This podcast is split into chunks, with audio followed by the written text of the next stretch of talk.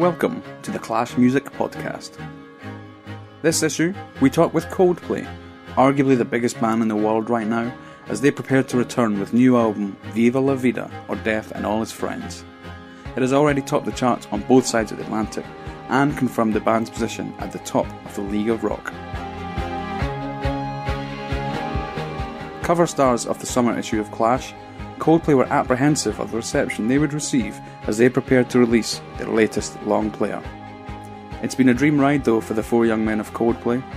Now on album number four, they've yet to put a foot wrong, garnering massive praise and mammoth sales each step of the way.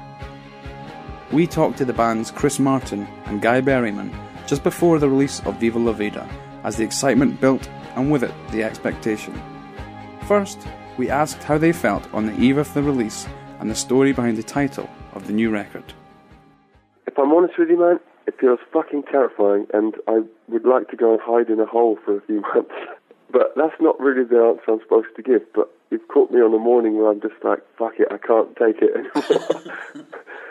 you know, it's like no collection of songs can withstand, you know what I mean, a certain amount of pressure. It's like for every one person that says I love it, there's another person that says I hate it well, it's a sort of mixed feeling, really. I mean, it's obviously very exciting, but it's obviously very terrifying at the same time because, you know, we're just sort of sitting on it at the moment, just waiting for people's and, um, you know, we put a lot of work into this record, and you know, we just hope it's going to be received in the way that we want it to be. Really, it's a very strange, emotional time, really, because you know we've finished the record, it's been mixed, and it's been mastered, and it's you know at, at this very moment in time it's being manufactured somewhere. So mm-hmm.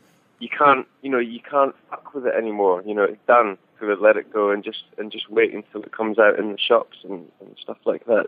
Yeah, it's very exciting, but it's also very terrifying at the same time. The main thing is we're all actually pretty confident about it. I mean, I think there was a few issues we all had with the last record as soon as it came out. You know, I think we, we realized we'd made several mistakes as soon as it came out, but I think we've really covered our tracks this time and, and just, you know, we've made it quite short. You know, I just think overall, yeah, there is trepidation, but we actually are very confident as well because we, you know, we really put, put a lot of work into it. There's a painter called Frida Kahlo, this Mexican painter, who lived this very extraordinary life and painted these very colourful paintings, but often with some quite crazy themes underneath them, but they were always very brightly presented and she had a painting called Viva la Vida. There's a museum where her house used to be, and we went there last year. And we were looking at this painting, and we were like, That's, we've got to call our album that because despite the Ricky Martin overtones, it presents the right image that we're going for, you know? We gave the album kind of one and a half titles, and the other half is Death and All His Friends. And it was kind of a, well, not a joke so much, but we thought it'd be nice to give the album two titles and then people could choose if they found it depressing or uplifting. I had this girl come up to me the other day in the street who said, I like that song Yellow, but the rest of it makes me want to cut my wrists. I was like, no, that's, that's you're supposed to listen to it after you cut your wrists and it's going to make you feel better. Sometimes we get a bit lost in translation and sometimes we don't. So I think that calling it that is probably a message to ourselves as much as anyone else. Viva La Vida saw the band work with noted sonic landscaper and producer Brian Eno a man credited with inventing ambient music and playing nursemaid to U2's ascendance to superstardom. So, does the new album hold any major sonic surprises? The thing about big success is that there's a big portion of people who don't want you to change, and an even bigger portion of people who do want you to change, I think. I think on the last record we felt pressure not to change, so we didn't change that much. But then when we finished that, we sort of felt like, well, we're really hungry to try new things we made those records with the same people. And it's just, it's weird. It's just, it's little tiny things. It's like, you know, those three records all contain the same font, you know, the same typeface of the band, you know, the Coldplay sort of lettering. And it's everything and nothing really to kind of move away from those three albums. I think we just needed to, well, you know, most of all, we needed to work with different people and we needed to try different things. Otherwise, we were very much in danger of becoming a parody of ourselves. You know, there were several treatments for some of the new songs that we've recorded, which just sounded like too much like Coldplay, and um, it was very important to us to to do wherever possible anything different. You know, um, which might have meant you know changing the people that we were recording with, or changing the instruments we were playing, or just our general approach to recording. You know, we spent a lot of time playing each other's instruments on this record, which kind of made things very fresh.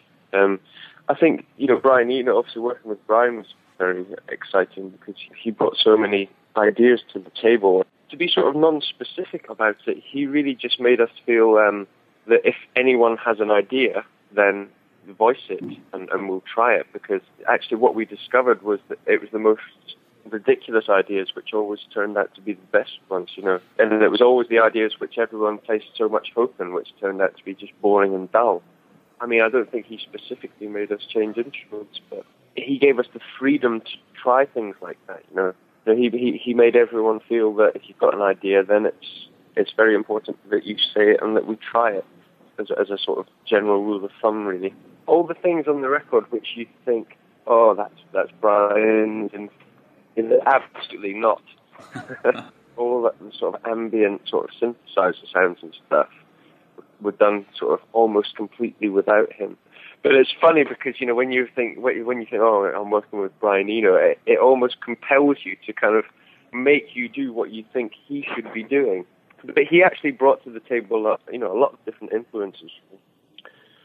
There's a song called Cemeteries of London, and rather than use conventional sort of percussion, he suggested that we use flamenco style clapping, you know, to, to create a rhythm track and stuff like that. So, to be fair to him, he actually created a lot of different sounds and themes on the record, which you wouldn't actually associate with his previous work. Coldplay's unblemished career trajectory has attracted critics as well as fans. We asked how the band dealt with negative reviews and people's preconceived notions of who Coldplay are. You know, sometimes if you're reading something negative, I just get an overwhelming feeling that they're writing it from a preconceived idea. You know, either they're just, you know, Coldplay haters. And I think a lot of journalists will have decided that they want to write bad reviews about this record before they've even heard it, if you see what I mean. You know, I think people want to uh, make up their minds before they've actually given anything a fair listen and and that annoys me the fact that people can base their opinions on well not really based upon facts. And I'm just hoping that this record will throw a lot of people and make them think differently. But I mean you've got to get quite thick-skinned about it you know otherwise as I said to you before you know it's very easy to sort of take all the positive comments for granted.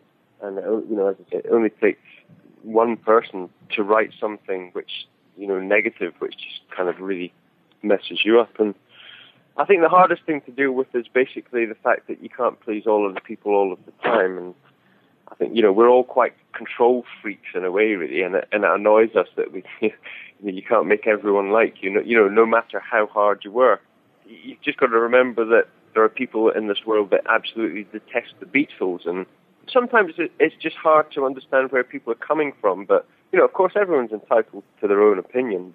I think, you know, when you're a new band and you first come out, everyone wants to jump on that sort of bandwagon and herald you as the next big thing or whatever. And then as soon as you sort of enter the mainstream, all those people that initially felt that they discovered you, you know, or the cool gang that, you know, I like to call them, as soon as anyone goes mainstream, it, it you know, becomes unfashionable or uncool to like, you know, popular bands. And I think, you know, it's actually, particularly in the British press, I think people like to sort of big people up and then cut them down from underneath them. So, you know, sometimes you just got to be thick-skinned about it and just think, well, you know, we're just musicians and we're just making music, and you can't get too caught up in it, really.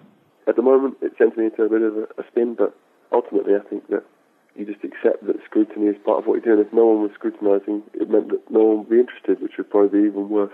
I mean, I think we'd rather be hated than ignored.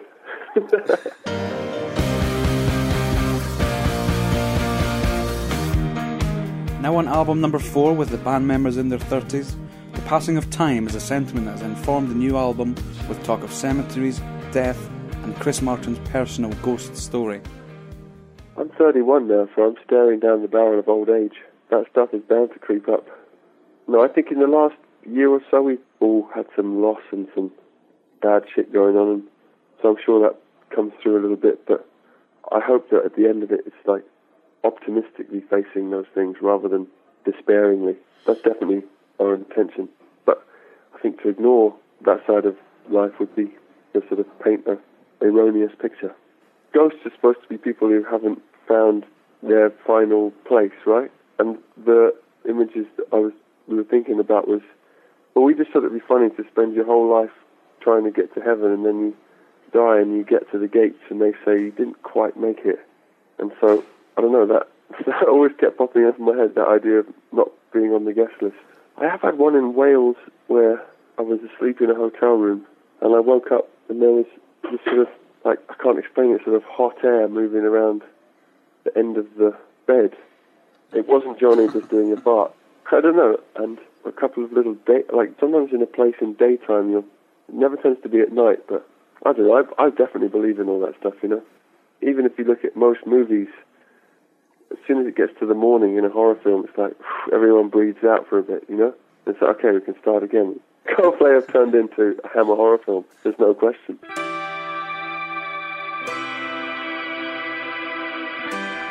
Outside of their musical output, all of the band members now have young children. We asked Chris how having kids affected his life personally and as a songwriter pondering the world's mysteries. Well, I think having little kids makes you, well, first of all, it makes you really not want to waste any time. So it makes you prioritize, I think. Second of all, it makes you think about what kids think. And then third, it just fills you with kind of the miracle of wonder, you know, like the whole circle of life thing, which you haven't really thought about up to that point. Well, it makes you a bit more both ways, I think, because you obviously want your kids to be okay, you know. That automatically breeds, you know, a bit of pessimism and a bit of optimism. As their personal lives have changed, so has the music industry. 2007 saw Radiohead put their In Rainbows album online, with fans choosing the price. We asked Chris if that was a move Coldplay would consider, given their success and freedom from the financial concerns many bands face. I mean, it's a dilemma, isn't it? I think in an ideal world, if you can do it for free, you should. A lot of people can't do it for free, so people who are listening to it should almost, I don't know, it's almost like with every record you release, you should release a bank statement to say, listen, we really need you to pay for this one. Or we don't need you to pay for this one so much because we just released the Joshua Tree last night. You know what I mean? I think you have to make it probably a bit more specific to each release because, you know, Radiohead, they're in that lucky position, whereas the Ting Tings aren't, you know, and so I personally think that everyone should pay for the Ting Tings record. No, I think we're kind of living in a changing zone for music and how it's received and how it's listened to and how it's delivered. I think we're kind of like in the beginning of the last century where cars were starting to come in and horse and carts were starting to go out. I think we're musically in a similar kind of place, so I don't pretend to know what the answers are. I think in my head, I feel like we haven't done anything. But yeah, well, that's the thing that drives me, is that I feel like we haven't ever started. So I never think about that, which is a little, I mean, it's a little silly, really. But that's genuinely the way I think. I don't wake up in the morning and think, God, I'm in Coldplay. I wake up in the morning and think, man, we need to try and get signed today. I'm still in that mentality. I wish I could break out of it one day and just drink champagne, but it hasn't happened yet. As the interview ended, we found Chris musing on the meaning of his musical career and his hopes for how his music is consumed. We've always believed that this whole spirit of rock and roll is not so much about wearing leather trousers and taking loads of coke. It's about following your independent thought, you know, and free thinking, basically. And so I find that, especially now, it's hard to stand up on your own and say what you believe in, you know. I wish that I could apply this more in my own life, just to be proud of what you think and always willing to learn and stuff, but to always be prepared to go out on a limb without fear of being shot down. I don't know, in my own life I find it like a daily challenge to put ourselves out there because we know that we're going to take a certain amount of heat. It's funny, I was reading yesterday about Thomas Edison. You know, some people thought he was ridiculous sometimes, but he always just kept on going and he believed that he could invent a proper light bulb, you know what I mean? And just people like that I find really inspiring because they, they had their passion and just went for it. So that would be what I would like to have a hand in doing. I mean, ultimately, we're trying to provide a service, you know, and for, for all the sort of wanting to be cool and everything, really what we want to do is make someone who buys our record or comes to our concert have a nice hour and feel something. And that's one of the reasons I like the changes that are happening in the industry is that everything is a bit more direct. And so, you know, if I had my way, I would just hope that, you know, someone on the way back from school listens to some songs and, you know, the journey from school is a bit less boring, you know. We go from here, so we can just try and make bus journeys really exciting.